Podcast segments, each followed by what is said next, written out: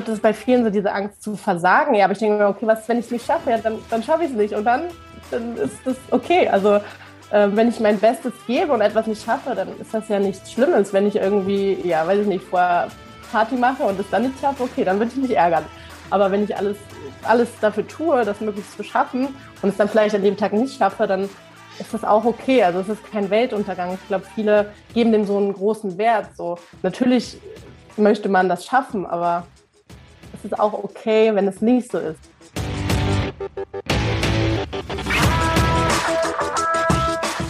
Herzlich willkommen zum Mental Performance Podcast, deinem Podcast für Mindset und Mentaltraining. Mein Name ist Patrick Thiele und als Mentaltrainer helfe ich Profisportlern dabei, die bestmöglichen Ergebnisse zu erzielen, ohne dabei an ihren mentalen Blockaden zu scheitern. Getreu dem Motto Making the Best Even Better bekommst du hier im Podcast jede Woche mentale Erfolgsstrategien für deine Top-Performance. Let's go!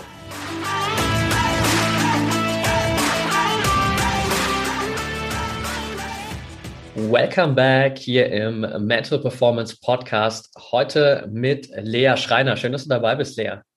Vielen Dank.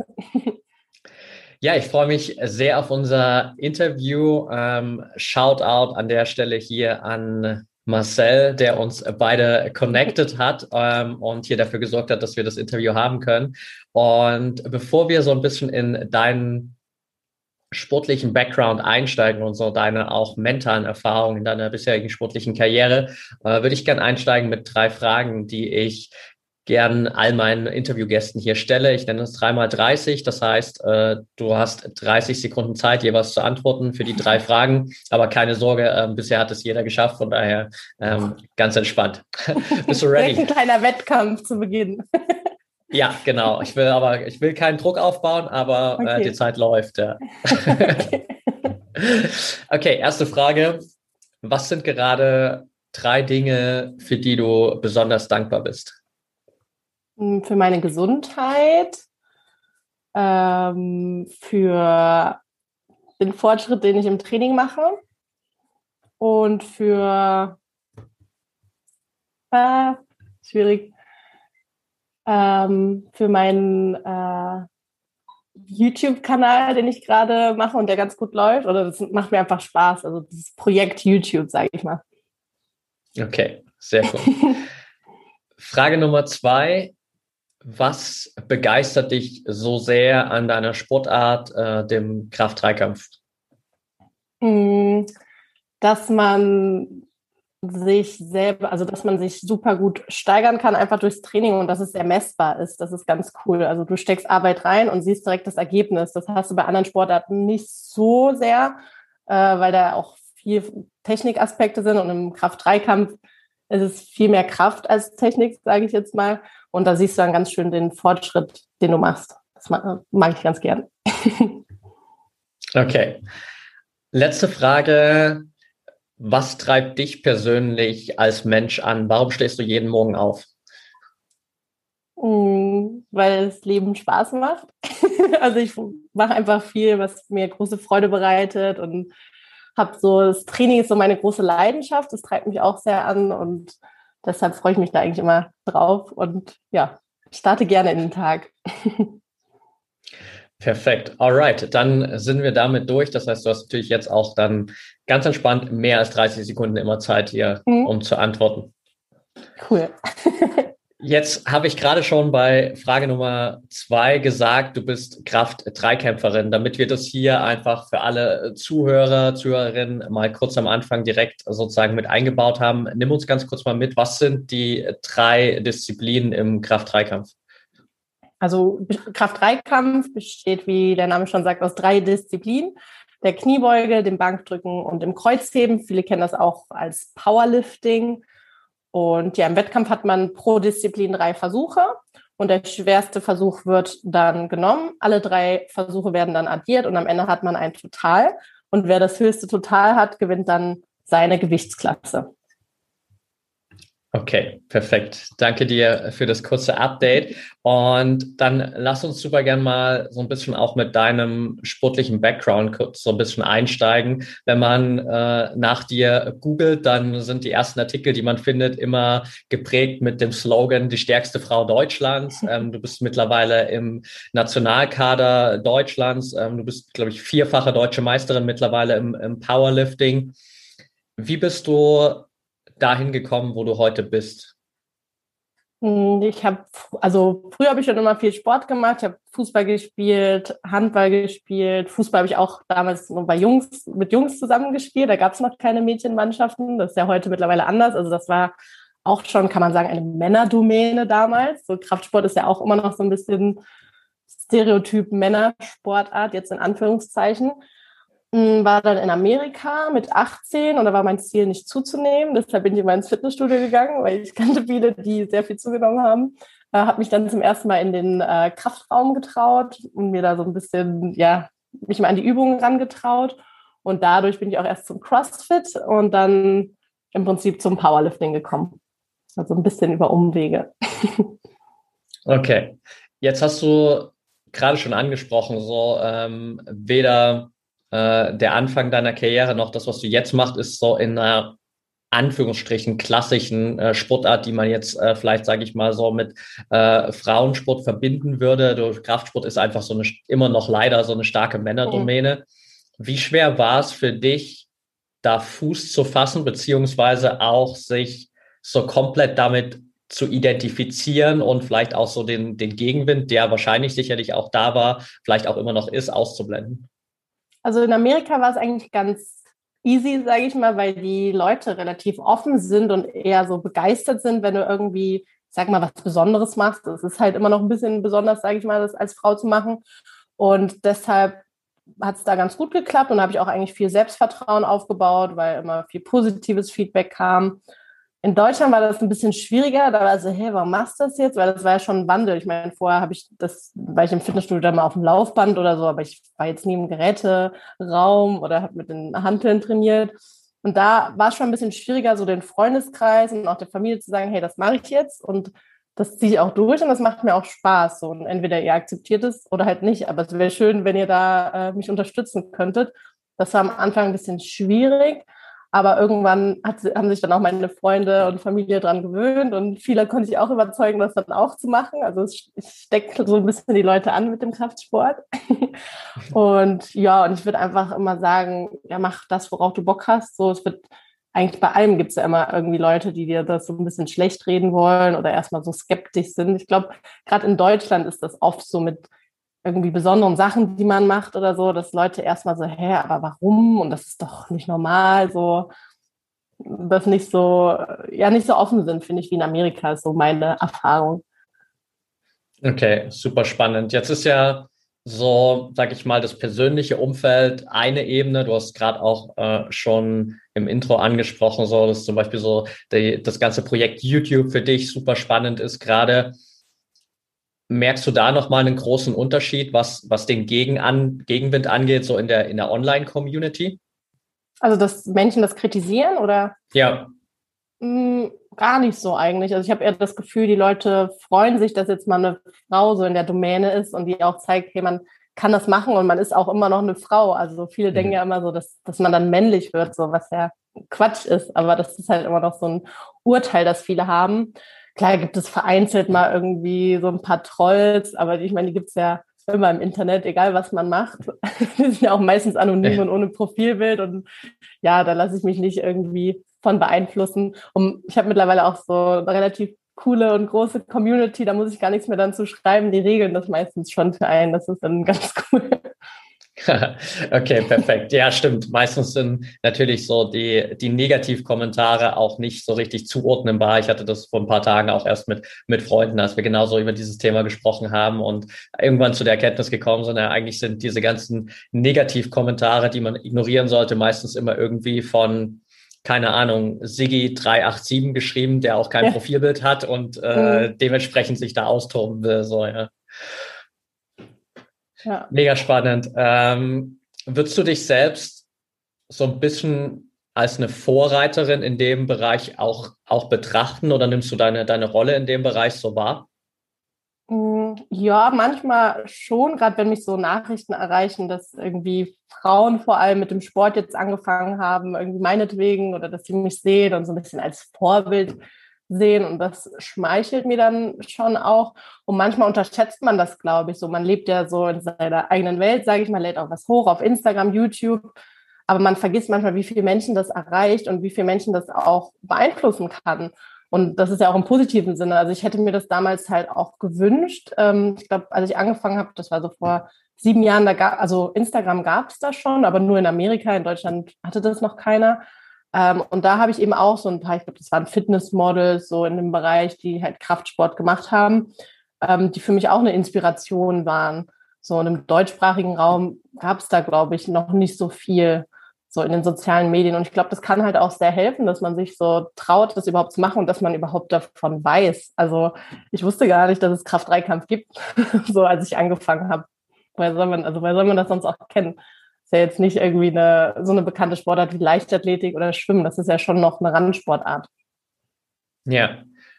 Was ist so dein, dein Tipp, den du vielleicht jungen Sportlern, Sportlerinnen mitgeben würdest, die vielleicht in der ähnlichen Situation sind, dass sie sich quasi so eigentlich begeistert haben für eine Sportart, die man vielleicht nicht unbedingt jetzt sozusagen irgendwie jungen Mädchen, Männern, Frauen, wie auch immer zuordnen würde, die aber einfach quasi so für sich auch da voll diese Begeisterung gefunden haben und da gern so all in gehen würden. Einfach machen. also wirklich so, man macht sich oft so viele Gedanken. Ich habe früher auch gedacht, oh Gott, wenn ich jetzt da trainiere, dann gucken die alle und ich weiß ja nicht, wie es geht, aber selbst wenn die gucken, machen die es einmal kurz. Man hat ja immer nur das Gefühl, alle gucken. Und die anderen sind auch keine Profis. Man denkt ja immer, die haben alle voll viel Ahnung, aber sehr viele haben nämlich auch keine Ahnung in dem Bereich und deshalb, ja, sich einfach rantrauen, das machen. Und klar wird es am Anfang manchmal schwierig sein oder man fühlt sich am Anfang nicht 100% wohl. So war es bei mir, aber irgendwann kommt es auch, dass man sich wohlfühlt und auch selbstbewusst, sage ich mal, jetzt beispielsweise in den Kraftraum reingeht. Und mittlerweile ist es dann eher andersrum, dass ich, glaube ich, manche einschüchter, wenn ich komme. So. Deshalb. Okay, ja. Du hast gesagt, du bist jetzt seit sieben Jahren dabei im, im Kraftsport. Was waren so in diesen sieben Jahren deine, vielleicht gerade auch aus so mentaler Sicht gesehen, die schwierigsten Phasen, die du überstehen musstest? Hm, Verletzungen auf jeden Fall. Ich hatte einmal eine Überlastung am Knie, war eigentlich nichts Dramatisches, aber ja, man studiert, also ich habe Sport studiert, äh, Leistungssport, Kraft-3-Kampf und ja, mein Knie tat halt immer ein bisschen weh. Ich hatte Jumpers nie, also eine leichte Entzündung an der Patella, also Patella-Spitzensyndrom nennt man das. Und ja, es wurde halt nicht besser, weil ich halt auch nicht pausiert habe. So, ich dachte, so, komm, mach einfach weiter, wird schon irgendwie besser, war halt dumm. Und dann wurde ich auch operiert am Knie und ja, musste halt auch eine lange Zeit pausieren. Das heißt, im Studium ging es nicht wirklich voran. So klar, man kann ein paar Vorlesungen besuchen, wo man jetzt keine Sportpraxis hat, aber trotzdem merkt man so, okay, man will was machen, geht nicht. Und nach Sport, also ich hatte ja auch so ein bisschen, das ist ja auch meine Identität, so Lea, hey, Maschine und Lea ist ja so die starke Frau. Und dann bist du aber in dem Moment gar nicht stark. Und ich glaube, das war vor allem auch für mich schwierig, so zu akzeptieren, okay, ich kann jetzt keine 200 Kilo stemmen, äh, aber ich bin trotzdem okay, so wie ich bin. Also das war eine schwierige Zeit für mich. Aber ja, die habe ich auch überwunden.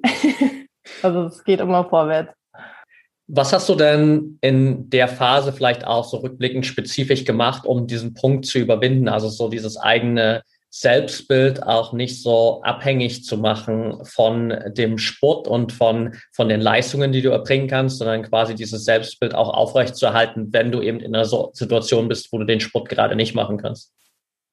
Also ich habe meinen Fokus, also Fokus auf andere Dinge ein bisschen gesetzt, äh, halt aufs Studium, dann eben mehr Bücher in Anführungsstrichen gelesen, also mich da ein bisschen mehr fortgebildet, habe viel im Bereich Coaching gearbeitet, also auch Mannschaften trainiert, Athletiktraining, auch meistens Jungsmannschaften oder Herrenmannschaften. Ähm, und da halt gemerkt, so, ähm, da kriegst du ja dann auch das Feedback im Prinzip. Also man möchte ja schon manchmal irgendwie ein Feedback haben oder bekommen, dass das gut ist, was man macht oder dass man irgendwie einen Wert hat, dass, also das, was man macht. Und da habe ich so gemerkt, hey, ich kann auch noch viel mehr so. Also das bin nicht nur ich. Und es ist auch okay, wenn ich mal nicht super stark bin in dem Sinne. Das klingt jetzt vielleicht so trivial, aber das war schon nicht so einfach in der Zeit. Und ja, und habe halt geguckt, okay, was kann ich machen im Training, weil man kann ja immer irgendwas trainieren und habe meinen Fokus darauf gesetzt. Also nicht auf dieses, okay, ich kann jetzt keine Kniebeugen machen, ich kann nicht das machen, sondern okay, ich kann immer noch das machen, ich kann Bankdrücken machen. Ich, also Fokus auf das, was ich machen kann und nicht die ganze Zeit ja rumheulen, was eben nicht geht. Und ja, mit der Zeit äh, habe ich dann da andere Stärken im Prinzip mir auch aufgebaut. Also ich wurde dann so eine Oberkörpermaschine und äh, ja, und irgendwann war dann ja auch mein Knie geheilt und ich konnte langsam wieder starten und ja, also sich nicht verkriechen ist, glaube ich, wichtig und einfach schauen, so, okay, was kann ich jetzt stattdessen machen? Weil es gibt viele Möglichkeiten. Mega gut, ja. Also ich glaube, gerade diese, diese Punkte, so nicht so komplett den, den Kopf in den Sand zu stecken, auf der einen Seite nach Alternativen zu suchen mhm. und aber auch das, was du vorher angesprochen hast, so einfach zu erkennen, so in dem Moment, ich bin auch mehr als so diese Identität als Athlet, Athletin, sondern da gibt es auch mhm. noch was außen drum. Und äh, wenn ich das dann mal mehr in den Fokus rücke, dann äh, hat das natürlich auch einen super positiven Effekt. Hast du dich in der Zeit dann auch schon aktiv mal mit so Dingen wie Mentaltraining beschäftigt? Mhm, also sehr sogar. Und da habe ich auch verschiedene Techniken eben gelernt, dass ich, äh, ja, wie ich auch über mein Knie zum Beispiel denke, also dass ich mein Knie nicht immer nur mit negativen Gedanken zum Beispiel konnotiere, sondern äh, versuche mit positiven Gedanken hm, weil oft ist ja so, dass man sagt, mein kaputtes Knie oder mein Knie und man hat direkt so ein negatives Gefühl. Also den Fokus mehr auf schöne Gefühle und ähm, den Fokus weniger auf die Verletzung, dass da etwas ist, was kaputt ist, sondern mehr so, okay, das heilt jetzt und ich gebe dem Zeit zu heilen. Sowas und ja, und auch an meinen Gedanken, also dass die auch möglichst positiv sind und ich nicht in so eine Spirale komme. Also ich glaube, es ist okay, wenn man mal traurig ist. Das ist auch normal und gut, wenn man auch mal weint. Aber man darf sich davon, also irgendwann muss man sagen, okay, jetzt ist gut, jetzt haben wir ein bisschen getrauert, ist jetzt kacke, aber ich gucke jetzt nach vorne. So, das ist, glaube ich, wichtig. Absolut. Also ich glaube, gerade der Tipp mit dem wie betrachte ich so diese Verletzung oder die verletzte Körperstelle ist super wertvoll für viele, weil wir natürlich einfach dazu tendieren, dann so natürlich extrem diesen Fokus nur auf den einen Bereich zu haben, der irgendwie gerade verletzt ist. Und wir nehmen natürlich da auch gerade irgendwie jedes Zwicken und jeden kleinen Schmerzreiz wahr und denken dann natürlich immer wieder direkt, oh, jetzt wird es wieder schlimmer oder vielleicht ist es doch noch nicht gut geheilt. Und wir nehmen auch gar nicht so sehr diese Situation wahr, wo sich die verletzte Stelle, so das Knie in dem Fall zum Beispiel, einfach gut anfühlt, sondern wir nehmen eigentlich mhm. nur die Situation wahr, wo es sich nicht gut anfühlt und dadurch entsteht natürlich ein völlig falsches Bild so von dem Gesamt, von der Gesamtsituation eigentlich in dem Moment. Mhm. Auf jeden Fall. Wie sieht das jetzt so aktuell in deine, sag ich mal, regulären Trainings und, und Wettkampfroutine aus? Spielt da auch dieses ganze Thema Mentaltraining für dich immer noch eine große Rolle? Hast du das immer wieder auch integriert, um dich da so mental bestmöglich vorzubereiten? Das ist halt die Frage so, ab wann ist etwas Mentaltraining? So, hast du da eine Definition oder was so, wie du das beschreiben würdest? Also ich glaube, alles, was irgendwie dazu beiträgt, dass du äh, fokussierter bist, dass du mit mehr Sicherheit in den Wettkampf gehst, Selbstvertrauen aufbaust, so auf dieser, sag ich mal, mentalen Ebene, ist in meinen Augen zumindest Mentaltraining mhm. so. Ja. Ich habe halt früher auch Mentaltraining bei einem Mentalcoach genommen. Äh, mhm. Äh, mittlerweile ist es viel so, dass ich mir vor schweren Versuchen, sage ich mal, im Training auch mit mir selber rede, manchmal sogar laut, das kriege ich manchmal gar nicht mit. Das sehe ich dann nur ein Video, so, okay, ich kann das, ich mache das jetzt so. Also viel so, dass ich die Selbstzweifel im Prinzip, dass da keine Selbstzweifel mehr sind. Also voll, Fokus voll auf, ich mache das jetzt und Vollgas. Ähm, und das mache ich im Prinzip eigentlich immer vor schweren Sätzen oder vor schweren Gewichten, dass das halt dann wie im Wettkampf, also trainiere quasi für den Wettkampf, dass ich da auch voll fokussiert bin und voller Selbstbewusstsein eben an den Versuch gehe. Das ist mir halt wichtig, weil das Schlimmste, was eigentlich passieren kann, ist, dass du vom Versuch bist und denkst, oh Gott, das ist schwer, schaffe ich das jetzt? Also wenn dann so die Zweifel kommen. Und daran übe, also da übe ich halt, dass die sich gar nicht erst äh, trauen, da in meinen, Köp in meinen Kopf zu kommen. Mega gut. Äh, wie gehst du dann mit Situationen um, wo, wo das vielleicht doch mal nicht so funktioniert und du aber trotzdem dann ja nicht unbegrenzt äh, Versuche hast. Du hast es am Anfang angesprochen, du hast immer pro Disziplin drei, drei Versuche mhm. und dementsprechend natürlich auch nicht ewig die Möglichkeit sozusagen da reinzukommen, sondern es muss natürlich sehr, sehr schnell funktionieren. Und wenn ich jetzt so zum Beispiel zurückdenke an meine Zeit, dass mal relativ äh, viel CrossFit gemacht habe, war es immer so in diesen ganzen Weightlifting-Disziplinen, dass ich eigentlich rückblickend gesehen immer schon vorher hätte sagen können, ob ich das jetzt schaffe oder nicht schaffe, weil ich in meinem Kopf immer schon definiert hatte, so, das ist zu viel Gewicht oder okay, das kann ich schaffen, so. Und auf mhm. der anderen Seite hast du natürlich dann zusätzlich nochmal den Druck, wenn es jetzt in den ersten beiden Versuchen beispielsweise nicht geklappt hat, dass es im dritten Versuch natürlich möglichst funktionieren muss. Wie schaffst du es da, den Fokus wieder umzulegen oder den Schalter wieder umzulegen, so dass dieses Selbstvertrauen, diese Sicherheit dann wieder da ist? Also ich mache auch vorm Wettkampf, mache ich schon in meinem Kopf, so was ist, wenn das nicht passiert, wenn der erste Versuch nicht passiert, wenn der zweite oder wenn ich nur im dritten dann die Chance habe. Also das habe ich mir alles schon mal in meinem Kopf so ausgedacht und vorgestellt, dass es dann nicht mich so krass trifft, sage ich mal, dass ich dann voll äh, ja, hilflos bin und denke, okay, Mist, das war ja gar nicht mein Plan. Also ich weiß schon ungefähr im Kopf dann, wie sich das anfühlen könnte. Und es ist mir auch schon mal passiert, dass ich einen ersten Versuch nicht geschafft habe. Das war mein erster internationaler Wettkampf und da ist man eh nervös und das ist echt nicht cool, weil ja, wenn du den ersten Versuch nicht geschafft hast, äh, ja, ist das kein schönes Gefühl und du bist natürlich aufgeregt. Aber ich habe mir dann auch gedacht, okay, der ist jetzt um. Ich weiß aber, ich kann das und ich mache jetzt, ich weiß meinen Fehler, den ich gemacht habe und den mache ich jetzt nicht. Also ich mache das jetzt richtig und dann schaffe ich das auch.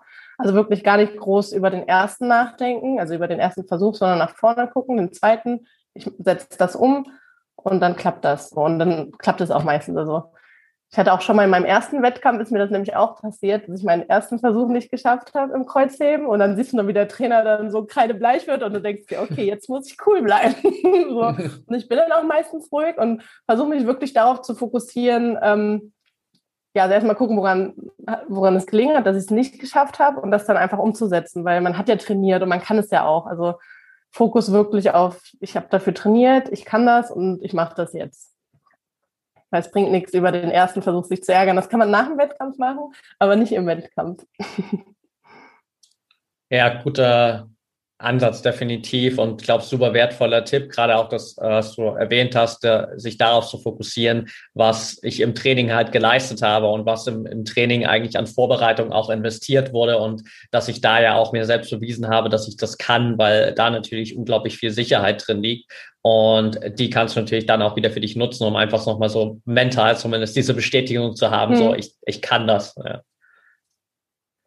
Ja. Wenn du jetzt so äh, dann an das Level kommst, wo du vielleicht über diese Trainingsleistung hinausgehst. Ähm, wie gehst du damit um? Weil ich, also nur um so quasi den, den Rahmen ein bisschen zu setzen, wenn ich so an, an andere Sportarten denke und auch äh, andere Sportler, mit denen ich zusammenarbeite, dann ist es ja ganz oft so oder eigentlich immer so, dass äh, die neuen Bestleistungen meistens immer im Wettkampf entstehen, weil da nochmal ein zusätzlicher Druck ist, weil da nochmal so dieses mhm. extra Quäntchen Energie mobilisiert wird und dementsprechend du natürlich jetzt ähm, auch nicht da auf, auf Trainingsleistungen zurückgreifen kannst, wo du weißt, ich habe das schon mal genau in demselben Maße geleistet. Wie gehst du dann in solchen Situationen an das Gewicht ran, wenn du weißt, das ist jetzt das erste Mal, dass ich das vielleicht ähm, versuche und ich habe da noch nicht die Sicherheit, dass ich das wirklich kann? Also generell ist es im Kraft-3-Kampf so, dass du gar nicht mal so nah an deinen Bestleistungen trainieren musst, um besser zu werden. Also meist trainiert man so zwischen 70 und 80 Prozent mhm. und macht damit seine Arbeitssätze. Also sagen wir mal, ich kann 100 Kilo Kniebeugen machen, dann sind das so 70, 80 Kilo, die ich im Training bewege. Also relativ weit von dem, was ich in der Spitze für eine Wiederholung schaffe.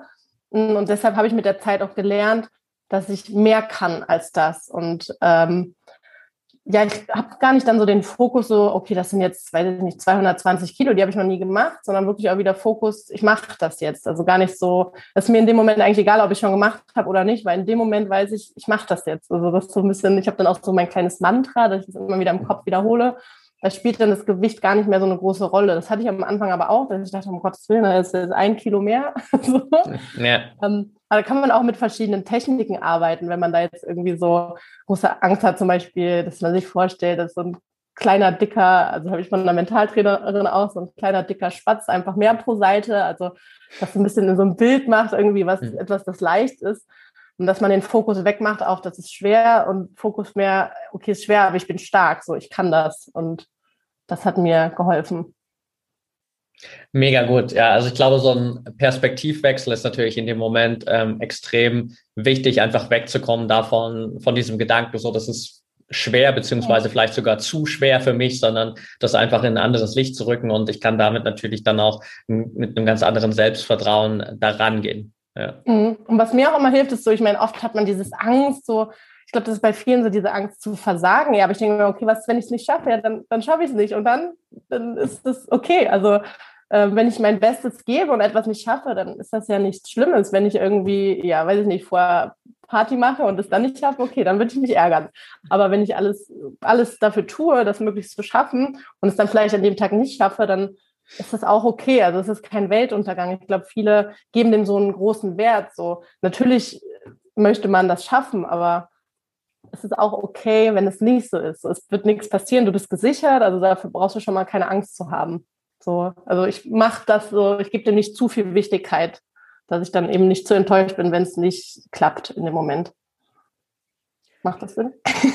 Das macht absolut Sinn, weil du natürlich auch äh, dadurch so ein bisschen einfach so diese, diese eigene Leistung vom, vom Ergebnis am Ende trennst, weil mhm. das ja einfach immer so ein bisschen auch durcheinander gerät. Und wenn ich aber in einer Situation bin, wie du gerade auch gesagt hast, und einfach irgendwie wirklich 100 Prozent gegeben habe und rausgehen kann aus dem Wettkampf und weiß, ich habe alles dafür getan, heute irgendwie meine maximale Leistung zu zeigen und das Ergebnis ist vielleicht auch am Ende nicht das, was ich mir gewünscht habe, dann kann ich trotzdem einfach mit einer gewissen Zufriedenheit da rausgehen, auch wenn ich vielleicht immer noch ein bisschen darüber enttäuscht bin, dass das hm. Ergebnis nicht so ist wie gewünscht, aber ich habe trotzdem nicht so diese komplette Enttäuschung, sondern ich habe immer noch diese Zufriedenheit aus meiner Leistung und weiß, ich habe mir in dem Moment eigentlich nichts vorzuwerfen kann auch nur empfehlen, sich verschiedene Ziele zu setzen. Also nicht nur das Ziel, ich will 100 Kilo Kniebeuge schaffen, sondern auch, okay, ich will vielleicht Spaß haben, ich will ähm, selbstbewusst rangehen. Also man kann sich ja unterschiedliche Ziele setzen. Und wenn du mehrere Ziele hast und davon vier von fünf erreichst, dann bist du ja nochmal ganz anders zufrieden, als wenn du dir nur ein Ziel setzt und das dann nicht schaffst. So. Das ist vielleicht auch eine Technik, die man jetzt auch als Hobbysportler gut anwenden kann. Definitiv, so verschiedene Zielebenen äh, geben einem natürlich auch nochmal so die Möglichkeit, dass ich nicht so ganz tief falle, so von entweder mhm, genau. das oder gar nichts, sondern ich habe dann halt so ein paar Abstufungen ähm, und kann mich da quasi auch selbst von vornherein schon so ein bisschen auffangen, einfach. Mhm. Was würdest du so aus deiner eigenen Erfahrung heraus generell sagen, wie wichtig ist der, der Kopf in deiner Sportart? Mm, ja, ich glaube, wie in jeder Sportart schon sehr wichtig. Also gerade eben zum Beispiel bei der Kniebeuge, wenn du das Gewicht raushebst, dann spürst du ja schon die Last so und merkst so, wow, das ist jetzt schwer. Und da kannst du dich natürlich nochmal kleinreden und sagen, oh Gott, ob ich das jetzt schaffe. Aber du kannst dir halt auch sagen, ja, es ist schwer, aber ich bin stark. So. Also auch nochmal ein Perspektivenwechsel und ja, ich glaube auch, wenn du so in den sozialen Medien zeigt man ja mittlerweile viel, also egal ob du jetzt Leistungssportler oder Hobbysportler bist. Und ich glaube, das ist auch nochmal ein zusätzlicher Druck, den man hat. Also das spüre ich manchmal, mit dem man auch irgendwie umgehen muss, weil du weißt, okay, da schauen jetzt hunderte Leute den Stream oder so, dass du dir da so ein bisschen den Druck nimmst. Also das habe ich am Anfang gemerkt, dass ich so dachte, okay, äh, poste ich jetzt den Stream, dass die Leute gucken können oder kann ich das nicht einfach irgendwie heimlich machen? Ähm, ja, genau, das ist mir auch aufgefallen. Ja, definitiv. Also Social Media ist sicherlich nochmal ein großer Faktor, der, der für viele Verwirrungen sorgen kann oder für viele Herausforderungen mhm. sorgen kann. Wobei ich, äh, und das ist ein Punkt, der mir extrem aufgefallen ist, so eine, in der Vorbereitung auf das Interview, es mega gut fand, dass du einfach auch ja da, gerade über YouTube zum Beispiel, auch auf eine in Anführungsstrichen, sage ich mal, extrem verletzliche Art und Weise auch daran gegangen bist, indem du gesagt hast, so, nee, ich bin hier nicht immer die, die mega Gewichtheberin oder so, ich bin halt im Gewichtheben mega gut, ich bin im, im Kraft-3-Kampf mega stark so, aber dann auch zu sagen, okay, wenn ich jetzt äh, mit einer Freundin CrossFit mache, dann gehe ich da halt komplett unter. Oder wenn ich mit einem mhm. äh, Bodybuilder äh, irgendwie im, im Studio pumpe, dann äh, macht das mich auch mega fertig und halt quasi dadurch auch so zu zeigen, hey, das gibt auch trotzdem noch andere, andere vielleicht Schwächen, auch wenn es auf einem sehr, sehr hohen Niveau ist. Mhm. Aber da nicht immer so diese Perfektion aufrechtzuerhalten, ist, glaube ich, super wertvoll und kann natürlich auch für andere eine super Inspiration sein, nicht immer so dieses perfekte Bild aufrechterhalten zu wollen. Auf jeden Fall. Ich glaube, viele haben auch Angst, was auszuprobieren, weil sie sagen, oh, ich glaube, ich kann das doch gar nicht. Und auch vom ersten Wettkampf, ich bin noch zu schwach. Ja, man, man ist immer zu schwach. so, sobald man mit dem Kraftsport beginnt, denkt man immer, man ist zu schwach, weil es halt immer krassere gibt. Aber man muss halt einfach machen, so, sonst wird, also sonst kannst du ja nie anfangen. So, ich fühle mich auch oft ja. noch zu schwach. Und andere denken, oh, ich wäre vielleicht gern so stark wie Lea. So, also es ist keine, es gibt nach oben hin ja kein richtiges Limit. So. Definitiv. Äh, wenn wir schon über Limit sprechen, was ist so für dich das Ziel für die, für die nächsten Jahre? Wo, wo siehst du selbst so deinen Weg in, in deiner Sportart noch? Das ist schwierig, weil ich da gar nicht so sehr zahlenfixiert bin. Hm, ich lasse mich da so ein bisschen treiben. Natürlich ist mein Ziel immer ein bisschen mehr zu machen. Aber so eine 200 Kilo Kniebeuge wäre schön, 125 Kilo auf der Bank und irgendwas Schweres heben, so 240 Kilo oder so, irgendwann wäre schon cool. Ja, der eine oder andere denkt sich wahrscheinlich jetzt, okay, wenn ich ein Zehntel davon schaffe, bin ich, bin ich gut so. Ähm, aber äh, ja, super inspirierend einfach, glaube ich. Und das äh, zeigt natürlich auch nochmal, was, was da für eine, für eine Kraft drin steht, steckt. So. Äh, wie, wie oft gehst du für dich wirklich so aktiv ins, ins Training, um auch weiter zu arbeiten? Und vielleicht wie oft beschäftigst du dich auch so wirklich aktiv mit äh, dieser mentalen Komponente oder ist das was für dich, was eher so wirklich im Training mit integriert ist? Also es ist natürlich viel im Training integriert, gerade auch wenn man mal nicht so viel Lust hat aufs Training. Da habe ich dann auch meine Techniken, äh, dass mir dann immer sagt, oh, ich habe nur noch einen Satz, was ich mir vorstelle, ich habe nur noch einen und dann mache ich halt noch einen. Also ich mich manchmal selber ein bisschen austrickse. Ähm, also ich trainiere so sieben bis acht Mal die Woche und ich mache das aber auch manchmal im Alltag, also auch wenn ich jetzt in der Bahn sitze oder so, dass ich mir dann nochmal vorstelle, wie das ist, an die Hantel zu gehen. Also den Moment mir oft vorstelle, wie es ist, wenn ich jetzt eben ein schweres Gewicht XY habe. Der Moment, wie das vorher ist, also wie sich das anfühlt, das Publikum irgendwie die jubeln oder äh, was in meinem Kopf vorgeht. Und dann kriege ich auch manchmal Gänsehaut äh, und freue mich dann darauf. Also für mich ist Wettkampf Klar, es ist immer irgendwie Stress, aber es ist halt auch eine Belohnung, weil hier darf ich mal austesten, was geht. So. Und das mache ich ja im Training nie bis, äh, ja, ganz selten mal. Deshalb, ja, freue ich mich dann auch mal auf den Wettkampf und sehe es mir als Belohnung, jetzt mal alles zu geben, erholt zu sein und auch Publikum zu haben. Also mich motiviert es total, wenn Menschen mir zuschauen, also im Wettkampf. Auch, ja, dann zieht man es irgendwie nochmal anders durch, glaube ich, wenn man Leute hat, die einem zuschauen, als wenn man jetzt ganz alleine ist. Sehr cool. Also ich glaube auch gerade der Punkt der Belohnung ist eine extrem wertvolle Sichtweise für viele, weil die andere Seite der Medaille ja für viele ist so, oh Gott, jetzt muss ich in den Wettkampf so mhm. und jetzt muss ich, jetzt muss ich äh, wirklich funktionieren on point. Auf der anderen Seite, wie du gerade so schön gesagt hast, kann ich es natürlich auch aus einer Art Belohnung betrachten und eher als eine, als eine Chance. So, jetzt darf ich endlich mal zeigen, mhm. ähm, dass ich dieses ganze Training auch ausgezahlt habe. Und jetzt darf ich endlich mal zeigen, wie stark ich wirklich bin oder wie gut ich wirklich bin. Und das da sozusagen wirklich als eine sehr, sehr positive Chance wahrzunehmen in dem Moment. Mhm, auf jeden Fall.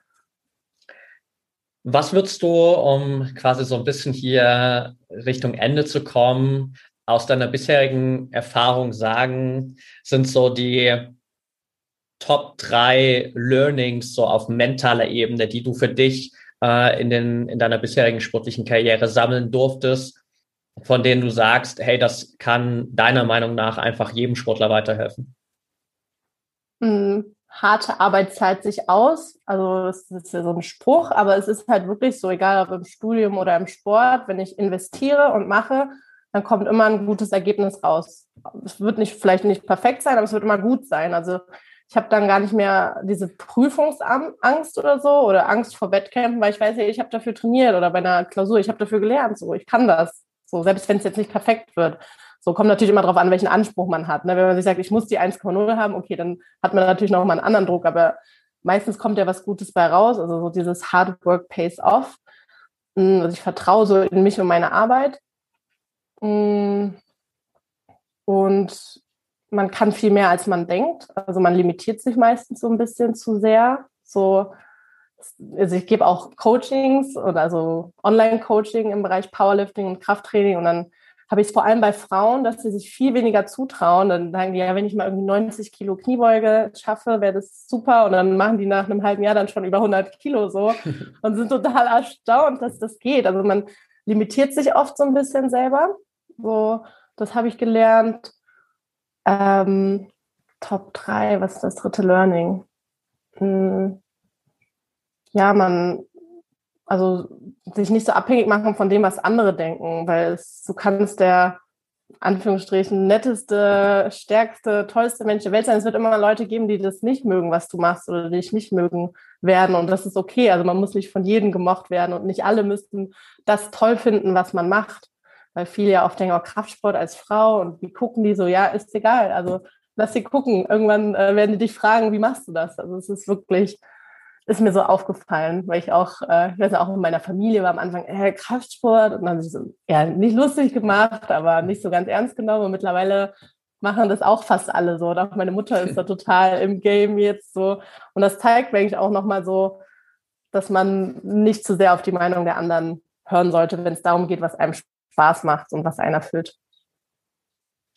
Mega gut. Und es zeigt natürlich auch so genau auf der anderen Seite, wie viel Einfluss die, die eigene Begeisterung auf das Umfeld auch haben kann und nicht nur wie mhm. viel Einfluss, sage ich mal, vielleicht das negative äh, Mindset oder die negative Stimmung des Umfeldes auf einen selbst haben kann, sondern wie viel kann ich mit meiner Begeisterung vielleicht auch in meinem eigenen Umfeld verändern. Mhm. Total. Sehr cool. Sehr cool. Letzte Frage, Lea für all diejenigen, die dich gern hier weiter verfolgen wollen, deine Entwicklung verfolgen wollen, den ein oder anderen Wettkampf auch mal ähm, sich anschauen wollen, was sind die besten Kanäle dafür?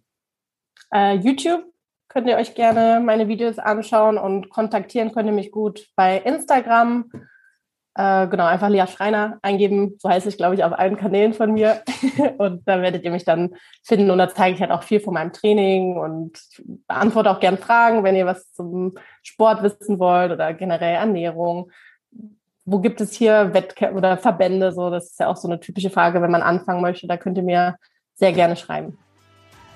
Okay, super, perfekt. Dann packe ich das natürlich auf jeden Fall mit in die Show Notes. Dann kann da jeder mal reinschauen. Ähm, ich kann es auch nur empfehlen. Ich habe mir auch das ein oder andere Video angeschaut ähm, und äh, musste des Öfteren auch mal lachen. Also von daher, es ist nicht nur ernst, sondern auch ähm, ja, durchaus viel Entertainment dabei. Ja.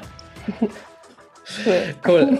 Lea, dann äh, vielen, vielen Dank für deine Zeit, vielen, vielen Dank für das Interview und danke auch einfach so für, für deine Arbeit. So wie ich habe es am Anfang schon gesagt, ist einfach super inspirierend, glaube ich, für viele, die vielleicht einfach in einer ähnlichen Situation sind, jetzt gerade, wie du es vor sieben Jahren vielleicht warst, als du angefangen mhm. hast mit äh, Kraft-3-Kampf und da einfach voranzugehen und das Ganze auch so zu pushen und einfach auch so in die Öffentlichkeit zu tragen und auch zu zeigen, hey, das ist was, was man auch mit, mit Stolz machen kann und wo man wirklich auch für einstehen darf und äh, da auch unglaublich äh, Begeisterung zeigen darf. Von daher vielen, vielen Dank dafür und äh, danke für all die Inputs, die du hier in die Folge geschmissen hast. Sehr gern. Danke dir für das coole Gespräch. Sehr gern. Dann liebe Grüße und bis bald. Mach's gut. Ciao.